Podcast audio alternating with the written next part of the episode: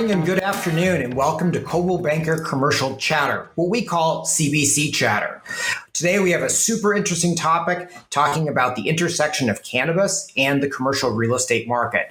Just in preparing for this uh, presentation today, I learned a lot of the nuance that there is in the business, both on the real estate side and the cannabis side. And we're going to have a great group of panelists to get into some further detail and understanding for all of our audience today. We're on a live audience. We encourage you to participate by typing your questions into the chat box.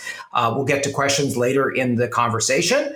Uh, we also, if you're uh, on social media and you'd like to um, to take a screenshot or share something out during you hear a comment that you think is really meaningful, you can use the hashtag CBC Chatter. Um, but let's make this an interactive conversation to the extent we can on a broadcast. I want to welcome everybody today, in particular the journalists that are joining us uh, both business journalists and others that specialize in the industry. And uh, we're going to get into introducing our panelists, and I will let them talk a little bit further about themselves. So, first of all, we have Dustin Robinson, who is the founder of Mr. Cannabis Law. We have Rick Lockheed, a commercial real estate professional with Coldwell Banker Commercial, who represents uh, a cannabis uh, dispensary in Florida, and Jackie Bryant. Jackie is a journalist who uh, has a background in real estate and the cannabis space. And I'm going to let each of these individuals tell you a little bit more about themselves. Let's have a great discussion. I look forward to questions in the end. So, Dustin, over to you. Hi, Dan. Thank you for having me. My name is Dustin Robinson. I'm a licensed attorney, CPA, and real estate agent. I'm the founding partner of Mr. Cannabis Law, which is a full service law firm exclusively focused on the cannabis and psychedelic space. I also co founded a nonprofit called Mr. Psychedelic Law that is focused on legal reform around psychedelics. And I'm also the managing principal of a venture capital fund called Iter Investments that's deploying capital within the psychedelic biotech space. Great. Thank you. Thank you, Dustin. And Rick? Uh, my name is Rick Lockheed. I'm, I was an architect for about 15 years, moved into brokerage uh, about five years ago, and have had the ability to work with a handful of different um, medical marijuana dispensaries throughout Florida here. All right, great. Thank you. And Jackie, our moderator today. Hi, my name is Jackie Bryant. I'm a San Diego based cannabis journalist writing for the San Diego Union Tribune, Voice of San Diego, Forbes, Weed Week, Weed Maps, and many other publications. Uh, prior to my journalism career, I worked in New York for Cohen and Steers Capital Management, which is a, a REIT firm. Um, thanks.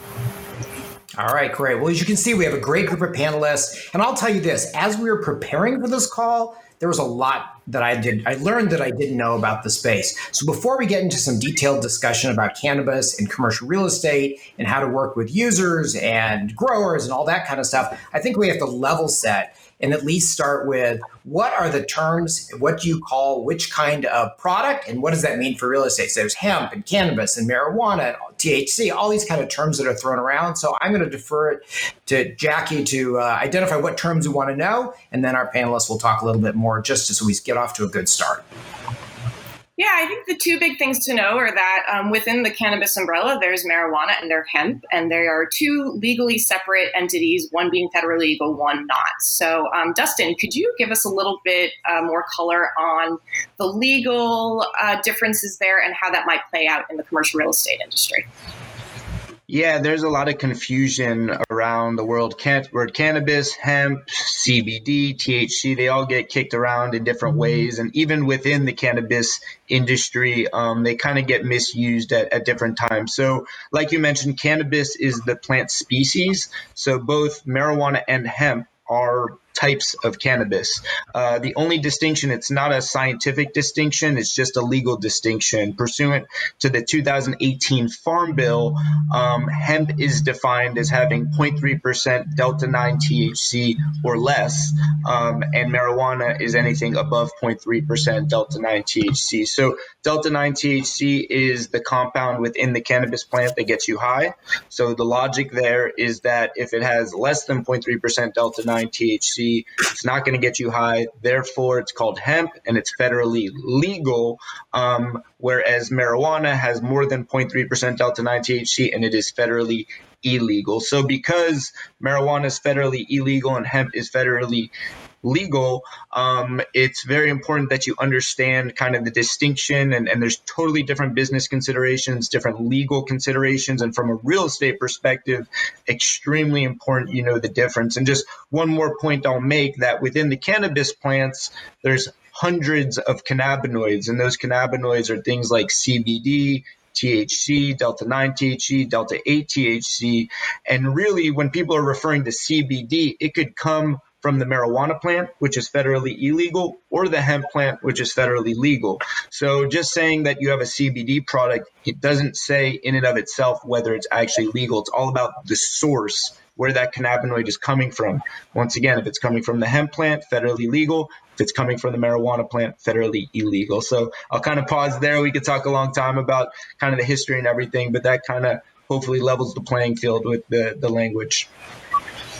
Yeah, thank you for you know making those distinctions. It's really important. Um, you know, cannabis is legal for adult use, and, and depending on how you define it, uh, 19 or 20 states or jurisdictions now, with states being added seemingly every week as of late. Um, but access to banking is severely handicapped, especially on the federal level. It still remains federally illegal. So once an 80 billion dollar strictly illegal industry, the, medical, the legalization of medical and recreational marijuana in some states has shifted nearly 14 billion dollars into a legal cannabis market market, according to data from 2019. That shift is exponential. The global legal cannabis market is expected to hit between 57 and 73 billion dollars by 2027, according to reports published by ArcView and Grandview Research. Um, so I'd like to get a little bit into leasing pitfalls, challenges, um, you know, supply and demand, what the current market looks like. So Rick, could you tell us a little bit, you know, what's going on in, in the cannabis space and commercial real estate today? I know that's kind of a loaded question as anything with cannabis is, but give us the overview. No, definitely. Um, throughout the last two and a half years, uh, I've had the luck, I guess you could say, to negotiate over 100 47, 150 leases, um, of which only 27 of those actually turned into leases.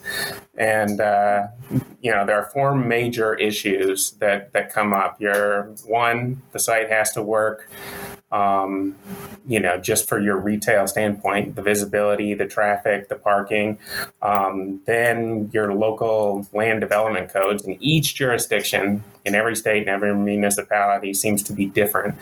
So you got to understand if it's allowed on what corner and what zoning, and then uh, you know once you get past that, is the landlord willing? Do they have any moral issues with the product? Um, a lot of landlords in the beginning, about two years ago, thought of these more like the, the old pill mills in the past, but uh, they're coming around now. So most land, a lot of landlords are more willing, and then uh, you know the at after all that, you also have to make sure that the product, the property is either debt free or the lender that has debt on the property is willing to uh, to allow cannabis as a use. Um, and there are some other lease provisions that uh, I could talk about, but Dustin's probably better at that. Yeah, so I mean, you know, one thing to note here is that earlier in the cannabis industry, some of these multi-state operators were raising tremendous amounts of cash, and so they were looking to own the properties early on. And what happened is valuations decreased; it became harder to get cash. So a lot of those MSOs started doing sale leasebacks, and really their real estate strategy started to shift towards doing more leases. So obviously, leases are becoming a very important part of the industry. There's a lot of different provisions you want to have in there, and it's really very specific to each state. Um, so definitely want to work with with an attorney and a realtor that's familiar with cannabis. But some of the the general provisions that you, you pretty much always want to have in there. One of them is you know the compliance with law provision. Generally, you're going to have that in there that says that the tenant needs to comply with federal, state, and local law. Obviously, if they're a marijuana tenant, they're not actually complying with federal law. So you're going to want to make sure that that provision is changed to basic specifically state that marijuana is allowed, even though it is illegal pursuant to the Controlled Substances Act. Um, you're also going to want to have an acknowledgement by the landlord that he explicitly is acknowledging that he knows that the property will be used for marijuana, which once again is illegal pursuant to the Controlled Substances Act. You're going to want to have a cooperation by landlord provision. That's always a very important provision to have in there. Um, all these states have different uh, requirements as far as build outs go, as far as getting sign offs by the landlord, um, as far as making any modifications to the property. And you really want to make sure that as a tenant, that the landlord is on board to cooperate with you in, in a diligent manner uh, as you go through some of those changes. So whether it's you know something you need him to sign off for that needs to be submitted to the state, or maybe something needs to change with your construction, maybe you um, didn't build out your restricted area properly, so you need to make that change. You want to make sure that the landlord is going to cooperate with that. And then one other provision that I'll throw out there, and this is becoming very relevant in Florida right now because we just uh, had a Florida Supreme Court case that is going to hopefully allow licensing to, to come back. What's happening is a lot of people are looking to apply for licenses, and as part, part of that application process, they're going to need to find real estate. Um, but of course, they don't want to operate that real estate unless they actually win a license. So, you know, negotiating those types of leases, you're going to want to have in there some sort of contingency provision that essentially states that, you know, this lease is contingent upon us winning a license. And to the extent we do not actually get a license, the lease is automatically terminated. Some landlords will require you to pay some fee during those, those months. Um, and that became a big issue out in Illinois. Um, Illinois opened up their dispensary licenses in January 2020, and because of all the different court cases, the state's been sued. They have not announced the winners of those applications. And therefore, there's some people that entered into lease agreements and they're stuck basically paying a monthly lease amount until they find out if they won. So, you know, when you're when you're getting a piece of real estate, the lesson to, to understand is when you're getting a piece of real estate pre-license, there's definitely some very specific provisions you need to have in there to account for for various different contingencies. And I will say on that note, um, something that if you're representing a landlord and you have a, a, company contact you, as I'm sure we all have, at least in Florida, um, you need to ask directly if they have their license currently or if they're working for it, because that's representing a tenant that was licensed. That was our biggest issue two and a half years ago is we were also competing with a lot of people that were asking to lock up the property for six to nine months, um, which upset some landlords, upset some property owners. So um, you just have to make sure you're clear up front on who you're dealing with and, and what they're looking to use the property for. And on that note, I'll say if you obviously there's different considerations if you're representing the tenant versus the landlord. If you're representing the landlord, you're probably going to want to have in there some sort of indemnification provision. Per federal law, it's still it's actually illegal for the landlord to lease property to a, med- a marijuana business. So to the extent that you have that type of negotiating leverage as the landlord, um, you're going to want to have certain indemnification uh, provisions in there in the case that the federal government does actually enforce some of those laws. So really, there's there's various things you're going to want on, and, and, it really depends on whether you're, you're representing the landlord or the tenant in that situation. If you're representing tenants, how easy is it to find a landlord who is understanding and sympathetic to these provisions? And do you have any examples that you could share? Any any stories from out in the wild that might be interesting? Um, sure you know. Uh, yeah, we have definitely have some stories. Um, up front, there were a lot of people that wouldn't even talk to us.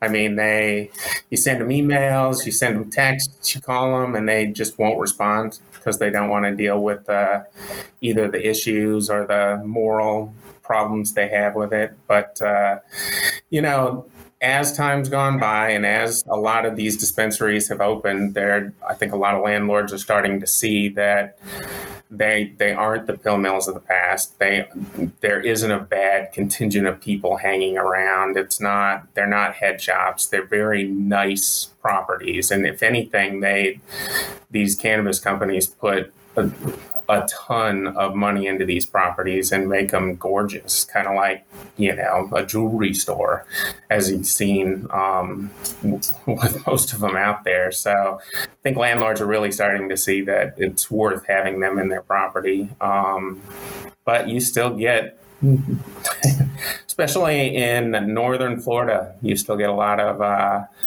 um, in, in, kind of that edge of the Bible Belt that are completely against the use of marijuana on their property. So. Yeah, and and I think you know there's also the marijuana companies because of all these complications, they're usually willing to play pay pretty high cap rates on these on these leases, right? So, you know, the typical marijuana lease will probably be, you know, the tenant will be paying more money than a normal tenant. So, some landlords they like that, right? They they should be able if they're willing to take on that risk and they understand what they're getting into um, they like the opportunity to charge a little bit more on the lease to kind of reflect that risk. And I'll just add, in addition to being, you know, beautiful, you know, locations, a lot of them, um, they're also highly, highly secure, probably even more secure than banks because of these these statutory regulations. Um, they really have to be very highly secure. So there's there's kind of a misconception that property values go down, and there's also it brings theft, and you're going to have hoodlums hanging around in the area. It's not at all like that that. Um, the reality is, it's it's it's not like that. I, I, could speak to Florida. Obviously, different states, there's different situ- situations, and, and I'm sure, and you know, there's some outliers out there where where it could be could be an issue.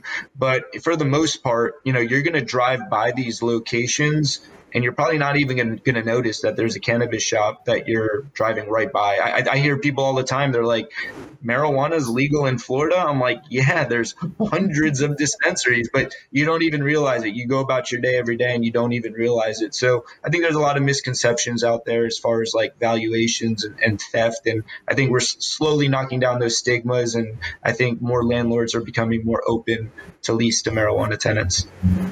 And then and of course, we're not talking about dispensaries, right? We're talking about different commercial space. We're talking about growing and and you know vertically integrated companies. And, and can you talk a little bit about these different spaces and and different company structures and how that might affect um, you know what kind of spaces are in demand and being leased right now?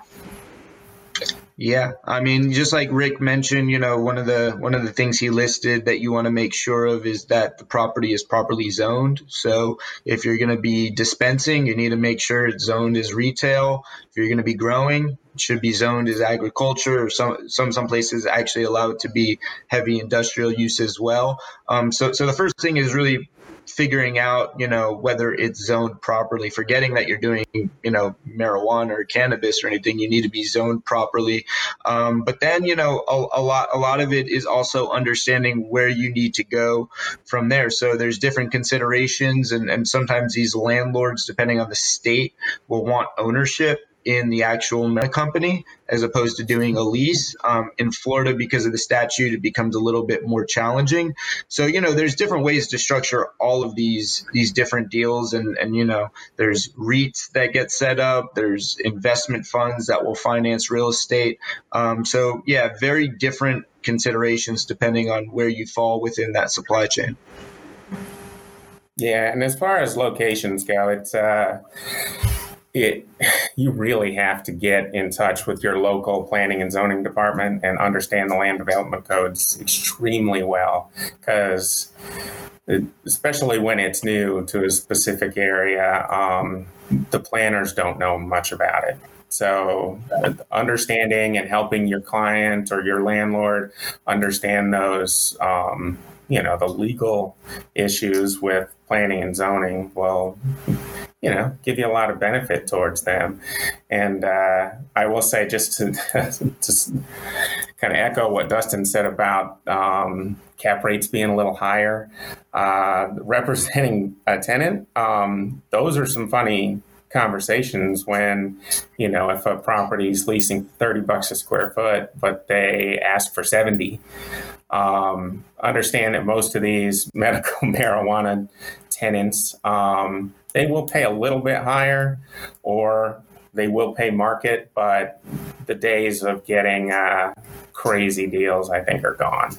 They've uh, they've realized that there are more landlords out there that are willing to do it, and will will walk to the ne- the guy next door.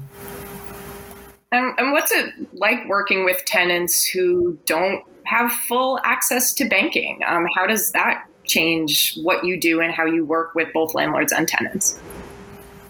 I will say the tenants, um, they don't seem to be short on cash, so that's not really an issue.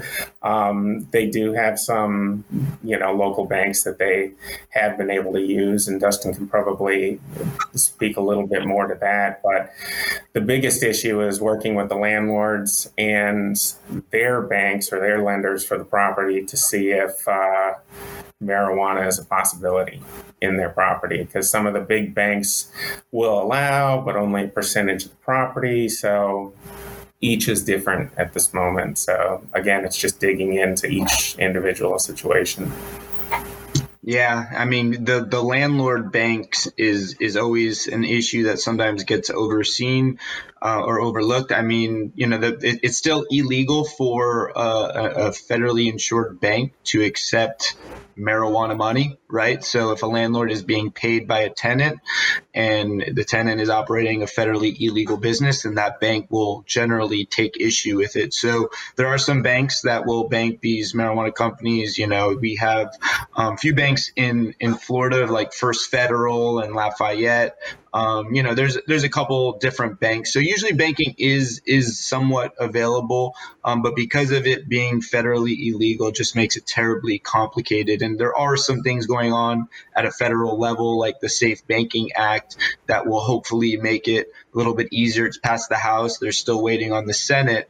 Um, but essentially, what the Safe Banking Act does is it protects banks and allows them to to to bank these marijuana companies as long as they're operating legally pursuant to state law. So there are some things that I think will be coming down the pipeline that'll make banking a little bit easier. But then, you know, obviously the, the other option is is private lenders. Um, if you're looking for financing, um, you know, there's there's the private side. There's also venture capital funds that are specifically set up to find you know invest in some of these companies and then you have you know certain you know REITs real estate investment trusts some some people are setting up real estate specific funds as well to finance some of this, um, to, some to finance some of the real estate. So, you know, there's a lot of different options out there, and, and, banking and financing is is always a big challenge. But there there are options, and and you do have the ability to raise capital as well as to have bank accounts open.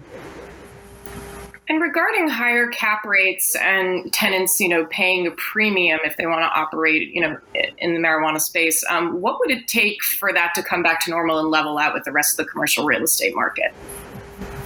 I, I, I would just say it's, it's it's it's always it's a supply and demand thing, right? So if there's more landlords willing to to, to lease to tenants, um, and if the municipalities, you know, in, in a lot of these states, they defer to the municipalities on how they want to regulate um, marijuana dispensaries. So, for example, in, in Florida, um, the municipalities could either ban dispensaries or treat them the same as pharmacies and a lot of cities have banned them, right? So so there's a low supply of locations because of that municipality ban. And then in the municipalities that do allow them, a lot of the landlords may not be cool with you know leasing so you know that makes their there's a tight supply which means they could charge more um, but as more municipalities uh, remove these bans and as more municipalities allow additional areas that are zoned to, to allow marijuana dispensaries and cultivation locations and, and so on and so forth, you know, the supply will go up, the stigma will go down, which means more landlords will be willing and, and hopefully we'll start to see those lease rates go down. I also just one more thing. I'll just you know repeat the Safe Banking Act. If that opens up um, and it actually passes at a federal level, that will also make that supply of properties more available because if banking's available, more people will be able be willing to lease, um, and therefore that supply goes up, which means that the the cap rate should go down. No, 100%. The, right now, your Class A, most of your Class A retail is owned by these large retail um, REITs, and none of them can lease to medical marijuana or marijuana in general because of the, the banking issues. Um, some may have some other issues, but most of it's just the lending. So once lending frees up, you'll have all that prime REIT, retail real estate available to you. So I think that's the big hurdle. Great. And regarding, you know, general liability and how it plays into this, it's a partially legal industry dealing with a product that has street value and it's a cash heavy business. So, um, when thinking about leases and thinking about these properties, um, how can how are assets protected and how does that play into leasing as well? How, how do we see that play out in what types of properties? Um, I, I, guess I'll start. Um, yeah, I mean, you know, the, I, I, think you know the, the key is really I think working with an insurance broker that's familiar with the space. Um, like here in Florida, we work with uh, a lot. We do a lot of stuff with S2 Insure, uh, which is the the Ron and Associates group, and they're basically specifically tailored for the cannabis industry. So they're very familiar with the the property liability exposure, the product liability exposure. Um, D&O insurance actually is is becoming more and more important in the space. You're seeing more investors suing directors and officers um, relating to this. So now investors, what they're demanding is that there is D&O insurance to, to kind of cover that type of liability. And, and D&O insurance is not easy to get within the marijuana space. So I think the key is really to, to work with an insurance broker that is terribly familiar with the risks around this space that could really work with you and kind of tailor a plan for, for obtaining the correct insurance.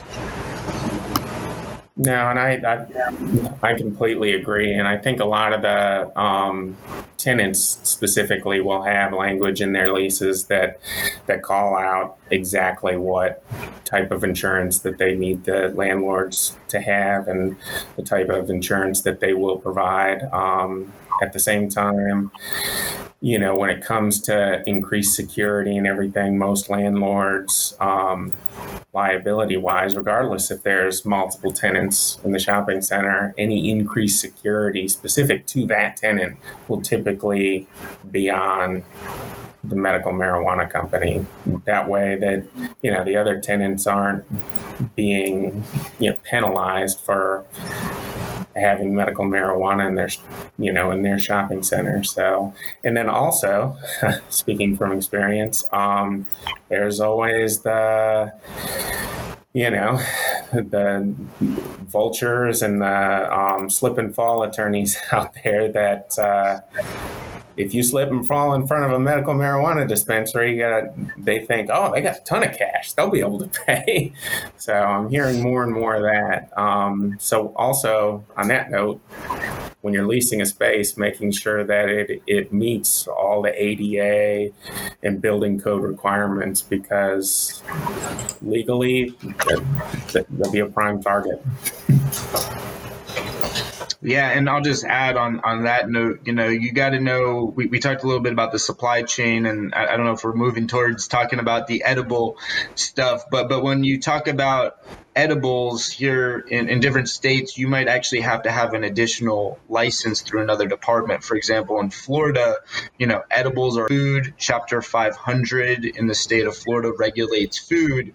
So, yes, you need to be compliant with the Department of Health that oversees our medical marijuana program, but you also need to be licensed as a food establishment with our Florida Department of Agriculture and Consumer Services. So, you know, depending on where you fall within that supply supply chain, um, you're going to want to make sure that you have the proper licenses required. And, and part of Chapter 500 and, and pretty much every state has certain statutes relating to food beyond just marijuana, just general food. Um, you're generally going to have to have certain construction standards, uh, GMP facility um, certain control standards, um, what your plan is for getting rid of waste.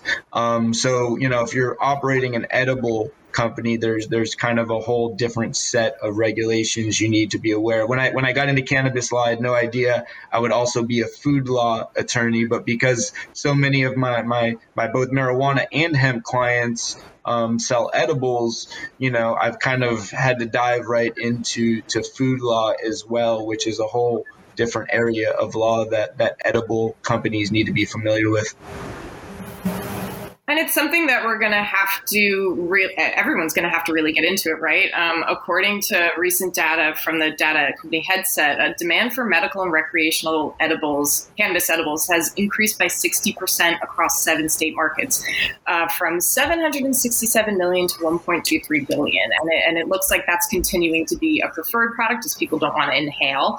And, um, you know, it's considered to be safer and also safer for medical use for people who can't combust. Um, and it's also also just becoming a preferred entry level product for people who are, you know, quote unquote, of curious and want to try for the first time. Um, their dosing is precise now. It's not like the wild, wild west of days before when, you know, you saw a brownie on a table and you have no idea what's in it. Now you know exactly what you're getting theoretically. So it's becoming kind of the product of choice. Is it easy to find kitchens for these spaces and is it easy to convert them into a space that would be legal and leasable for a marijuana company? I can go to either. yeah. Yeah, I do know in Florida, um, as of right now, and until we go into the recreational market, I don't see anything but centralized um, production of these edibles. So you'll have, uh, you know, their labs and everything setting up kitchens, putting these um, edibles together, and then distributing out to the dispensaries. Because to put an, an edible kitchen or kind of bar setup in a in a retail location before it's recreational, I think you're going to have a limited market there. At least I haven't seen anybody move that way. Um, at least here in Florida.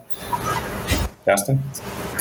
Yeah, I mean the way the way you see a lot of these marijuana companies in Florida, since it's vertically integrated, um, a lot of them set up their processing and their distribution right where they cultivate. So you know they'll have a property where they cultivate. It'll then move into extraction, and that'll turn it into oil, and then that oil is then goes to you know if they're doing tinctures it goes to you know bottling for tinctures. If it's going to be put in an edible you know it goes to the kitchen and they're putting it in a gummy or, or whatever it is. And they kind of want that all within within one location. So um, and to get to your question it's not very hard to find the kitchens. I mean you know normal kitchens and, and the you know the, the food departments in the various states really aren't that stringent on where they could be as long as they comply with normal food laws. So if you find a normal kitchen that's, you know, operating as a bakery and you're kind of trying to convert it into uh, a cannabis edible kitchen, um, there really should not be too many hurdles there that should stop you from from doing so. Um, and obviously, edibles are becoming increasingly popular. Um, beyond that, you're also seeing so I think kind of the untapped part of the supply chain that we really it's probably the most undeveloped part of the supply chain in the cannabis industry is social consumption lounges even in the states that have passed social consumption so a social consumption lounge is a place that people can go and actually consume cannabis currently in most states you have to consume cannabis in private. So for example florida you buy it at a dispensary, but you need to consume it in private. Certain recreational states do have cannabis lounges where you could actually consume it at a particular location. Um, so that's becoming more and more popular. And obviously, those places that are, are distributing kind of in a restaurant style will also be subject to, to certain food laws as well. But lots of different complications when it comes to social consumption lounges. And even the states that have allowed them they really haven't rolled it out very well. So the industry is still trying to figure out like what the best way to do this is. Right. So there's no blueprint for that just yet. It seems like everything else will have to try it out as it goes along, right? Yeah, exactly. it seems like there's a lot of commercial real estate implications here, right? You have retail space, right, that Rick's primarily talking about with dispensaries, but then as as Dustin talked about, you're also getting into food food space, restaurant space could be retail space, it could be other space, and then third, you have lab space, right? You're talking about the development of food products, and you have to obviously that's probably I don't know if the FDA regulates or states would regulate the quality and, and cleanliness of lab space, uh, and then you, I imagine you you have growing and you have distribution. I don't know, Dustin, if distribution is a problem. Uh, I don't know if the industry can use the U.S. Postal Service or they can use private services, but um, as the as the business evolves, we're going to have to deal with that as well. So I don't know if you want to comment on that because that's another you know distribution is the fastest growing part of the industrial market today. But how is that? Uh, how will that be uh, manifested when it comes to the cannabis and marijuana and edible space? Yeah, I mean, right now you, you can't use the postal service for marijuana. Number one, you can't do anything interstate. It has to all be intrastate because it's federally illegal. So you can't ship outside of the state if you're dealing with marijuana. Um, so really, you know, in certain states they have specific delivery licenses, so transportation licenses that you have. So you may not have a retail license, but you're allowed to transport and deliver marijuana to consumers. Obviously, during the pandemic, delivery became extremely important and you know companies started doubling down on on how they deliver. That that goes for even outside of the cannabis industry. Um, and then in some states you know like florida that's vertically integrated not only you, you required in florida to grow process and dispense your own product you're also required to deliver your own product. So that is basically the same licensed company that's cultivating it is producing it is dispensing it is delivering it. So you know one of the kind of things i hear a lot about in in some of these different different states is trying to create like the Amazon model where you have warehouses that could distribute and get to people within a day or so, right? Like I think people there's kind of this philosophical debate going on within the industry. You know, people are excited to go into dispensaries, so they may not, you know, ask for delivery.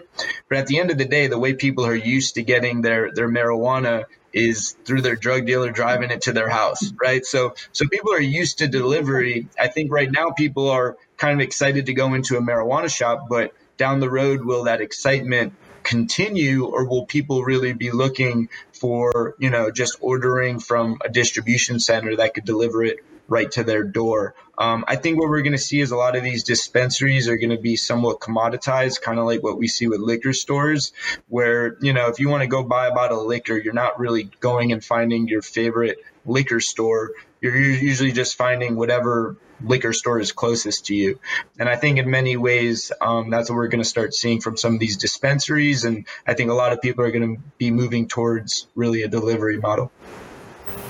Is it is it fair to say that alcohol is the closest um, comparable, if you will, to the industry regulation? Right, there's states that have package stores, right? Still, there are states that uh, don't allow you know sales on Sunday. There are states that limit interstate commerce, uh, or maybe the federal government. You know, is that the best, or are there other types of industries that have a lot of uh, nuance to, to leasing and owning real estate in this in uh, that can be that we can learn from when it comes to the the uh, cannabis space?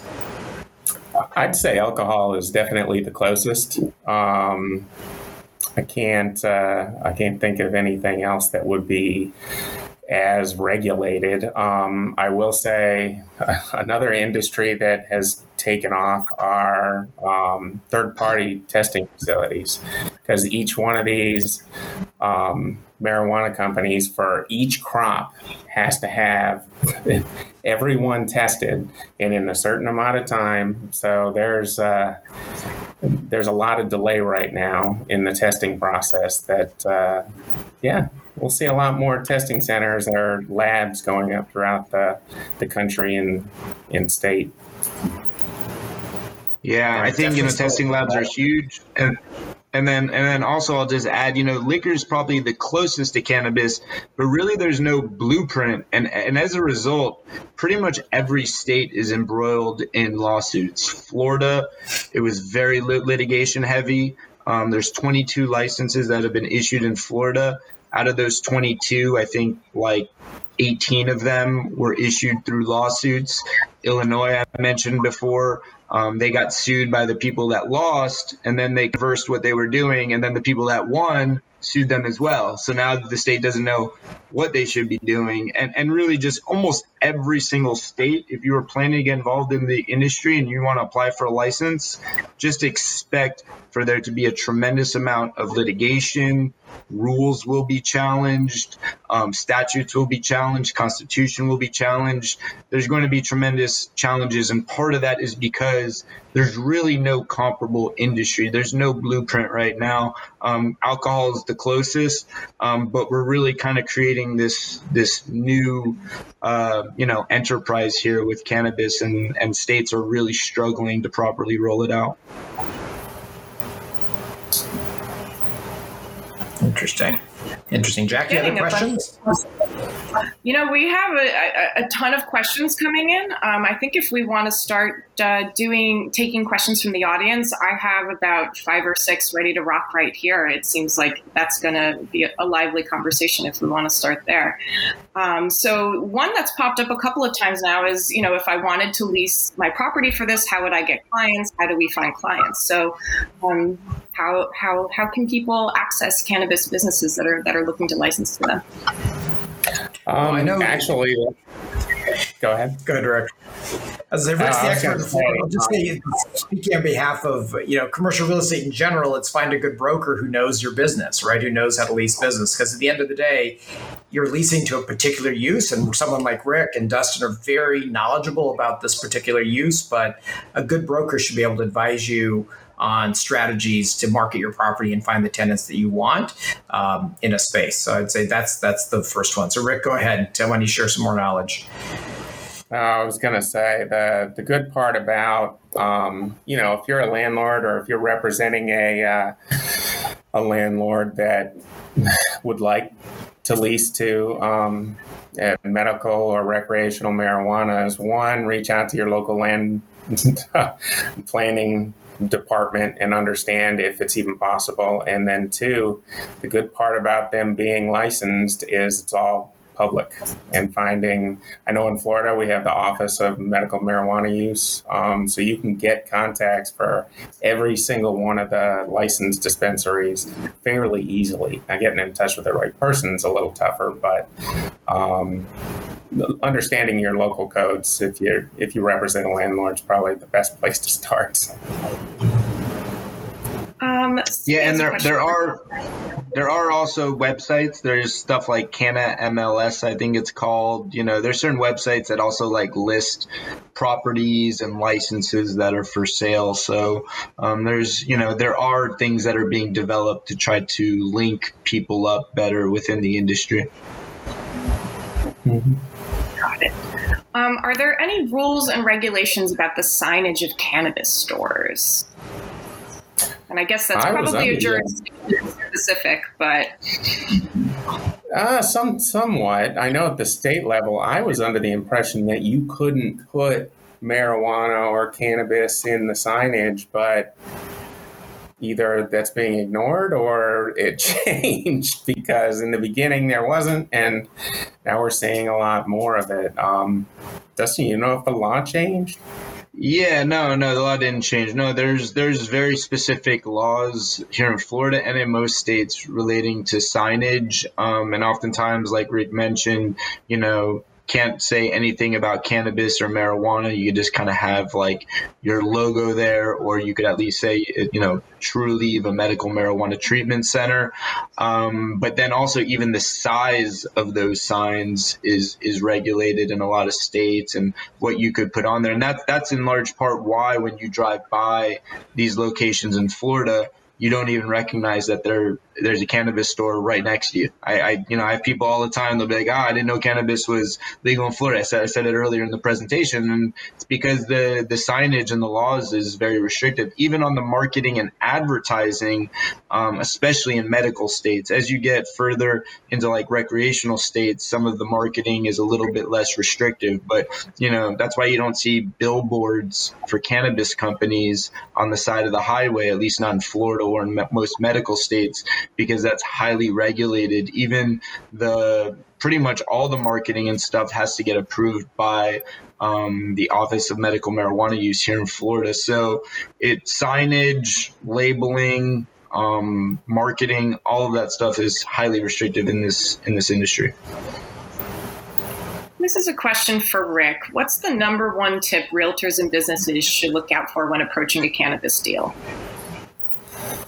Um, don't don't ask for the world. You know, if you treat them like any other hot retailer, um, and uh, you know, if you try to uh, to get greedy, then you're going to scare everybody off. I think uh, that's my main tip because I've lost a lot of good deals that could have worked if they hadn't have tried to extract too much money out of the deal.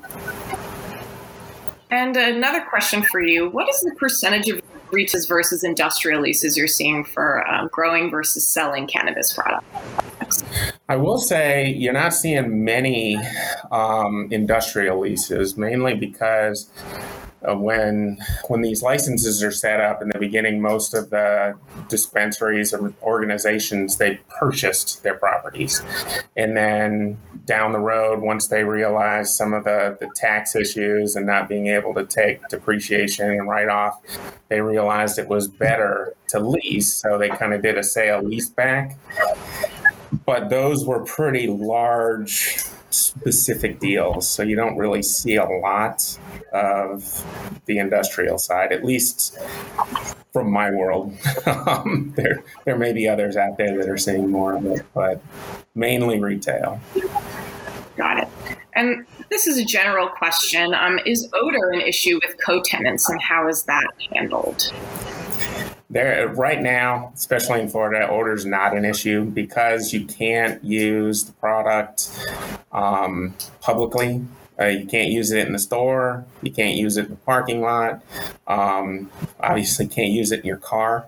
Um, so odor is not an issue at all. a lot of times they think that the product itself is going to smell or permeate into other tenants, but um, the way this stuff's packaged for it to to stay fresh, there's it's never been an issue. Now the process, the lab, on the other hand, yeah, labs and grow sites. Because I know in California, particularly in wine country, there is um, an all-out war and a legal war, and I don't even think that's putting it mildly, between cult, uh, wine cultivators and uh, cannabis cultivators because of the the smell and and you know people with waterfront property, yeah. et cetera. A lot are pretty angry about having weed in their backyard. Yeah, I mean, a lot of the dispensaries will put in air, air, filtration systems as well as the cultivation centers. And in Florida, you know, it's required to be indoors. So to some extent, it, it's not as big of an issue. But I will tell you, if you're driving up to a cultivation center, you will start to smell it um, for sure. So, you know, the, the general cause of action is, is a nuisance claim, right? I mean, we all have the right to enjoy our property. And if the smell is, is overcoming other properties, there could be a, a nuisance cause of action. So, you know, there's, it's definitely something that you know tenants need to be aware of um, and they need to be careful about and try to kind of mitigate some of their odor. And there's been all sorts of you know different technologies and stuff that have been developed to kind of help mitigate that odor. And whenever you apply for a marijuana license in any state, one of the questions that I've seen every single time is, you know, what's your odor mitigation plan? So these these companies are required to have some sort of odor mitigation plan. Um, but but also what's interesting is even hemp, which in Florida and in most states is actually allowed to be grown outside. Hemp is once again, it's the cannabis plant, and hemp smells just the same as marijuana. It looks just the same as marijuana. So I actually had a client in the hemp industry that that's a grower and they actually had the, the police come to their his property because they thought they were illegally growing marijuana and you know it was actually a pretty good exchange because they ended up calling over like the whole department and we kind of trained them on the difference between marijuana and hemp and we turned it into an educational session. Um, but yeah i mean the smell you, you pull up to some of these hemp farms and it's it's strong. So that's not only an issue on the marijuana side it's it's also something to be be aware of probably even more so on the hemp side because you could actually grow it outside that makes sense. Um, this is a question for me, but I also think it's a question for Dustin. Uh, what other facets of cannabis will be on the rise given edibles are now taking over kitchens, etc.? Um, I always think extractions, which also flows into concentrate. I mean, with edibles, um, you need, you know, Dustin mentioned this earlier, but you need to extract and then infuse. And so extraction facilities and labs are um, paramount to not just edible products, but also for making cannabis concentrates, which are consumable on their own.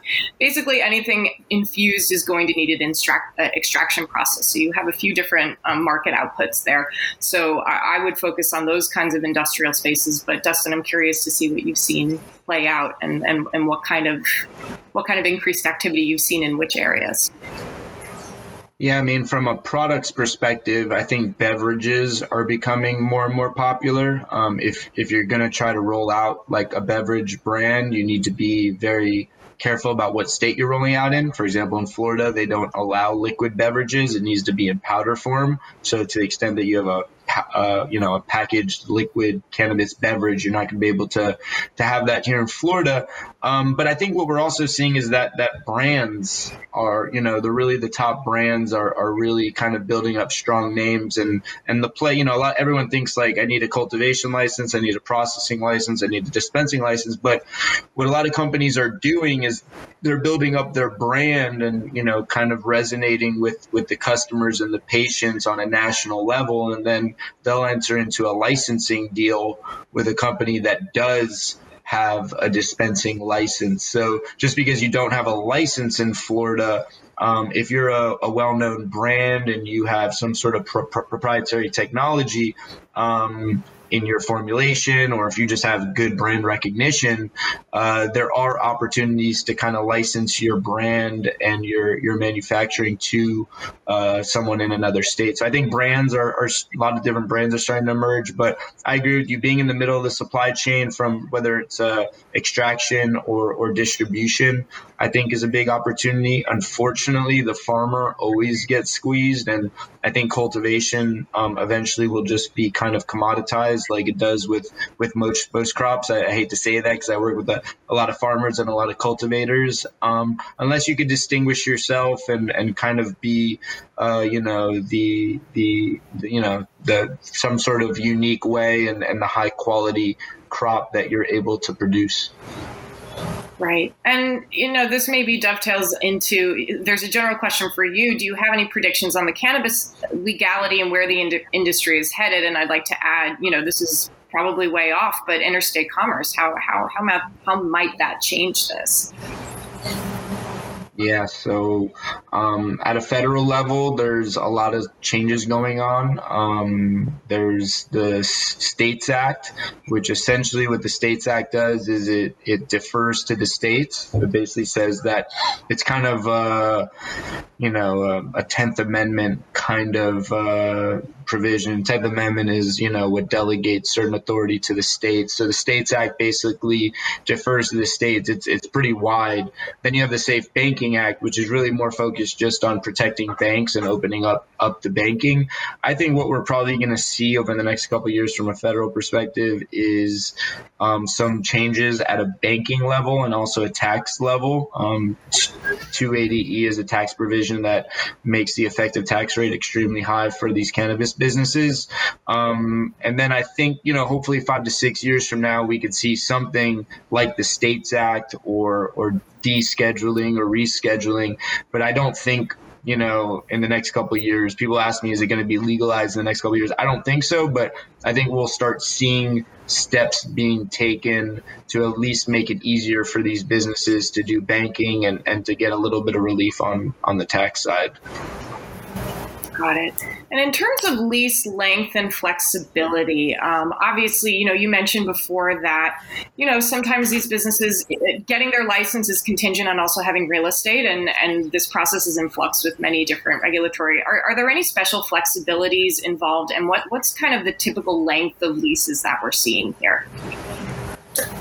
Well, I can kind of speak to length of leases as far as. Uh, you know, once you get a lease in place with a licensee, um, all the landlords and investors want to see seven to 10 years, and most of the tenants want to see five years with some options. It's kind of like any other retailer. Um, but yeah, I'd say five to 10 are your typical lease terms. And then uh, I have seen some um, almost purchase of options on buying a property. I know the idea of an option has been around for a while, but uh, be it you know called a uh, non-refundable deposit, it's kind of the same way to to hold a property in place while somebody works on their you know on getting their license. Got it. Okay, I think that's all we have for audience questions, unless there are any last minute ones coming in. So I'll, I think I'll turn it over to you, Dan. Thank you very much. Really appreciate it. So, uh, first of all, I'm going to say thank you to our panelists. You guys are fantastic. You're experts in your field.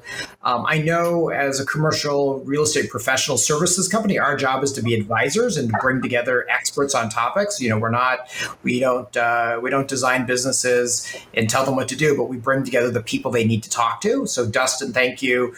Rick, thank you. And Jackie, your expertise is, is invaluable in this discussion. Um, and our job is to be the Sherpa, so to speak, to guide, to guide our clients to understanding exactly um, the path that they can take either to lease a space uh, or to be the lessee of a space. So I appreciate that very much. Um, this is our uh, this is the end of our CBC chatter. I want to uh, ask everybody uh, if you'd like to, you can get you can submit additional questions um, to CBC at KeurigWeiss.com or Matt Lapani at CB Home Office. We'll show you those email addresses in one second. Uh, you can obviously inquire through us to any of our ask questions of our panelists. We're here to help you, and we're always uh, we're, we're, thinking about what's going to be the next topic. I mean, at the end of the day, super interesting topic, lots of nuance to the cannabis space. At the same time, uh, it intersects with commercial real estate and it has some of the same issues of commercial real estate. What are permitted uses? What lenders are allowed? Uh, zoning issues and so forth. So there's an interesting intersection. The business is going to evolve. There will be many larger industries, uh, larger players in the space are are coming into uh, you know, food and beverage companies and so forth. And laws will change. So best to have a good advisor on your side. So I want to thank everybody for your participation today. Thank you to the audience for the questions and uh, showing up with us an interesting discussion and join us next quarter for CBC Chatter on another topic that's uh, of interest to players in the commercial real estate industry. Thanks very much and have a great afternoon.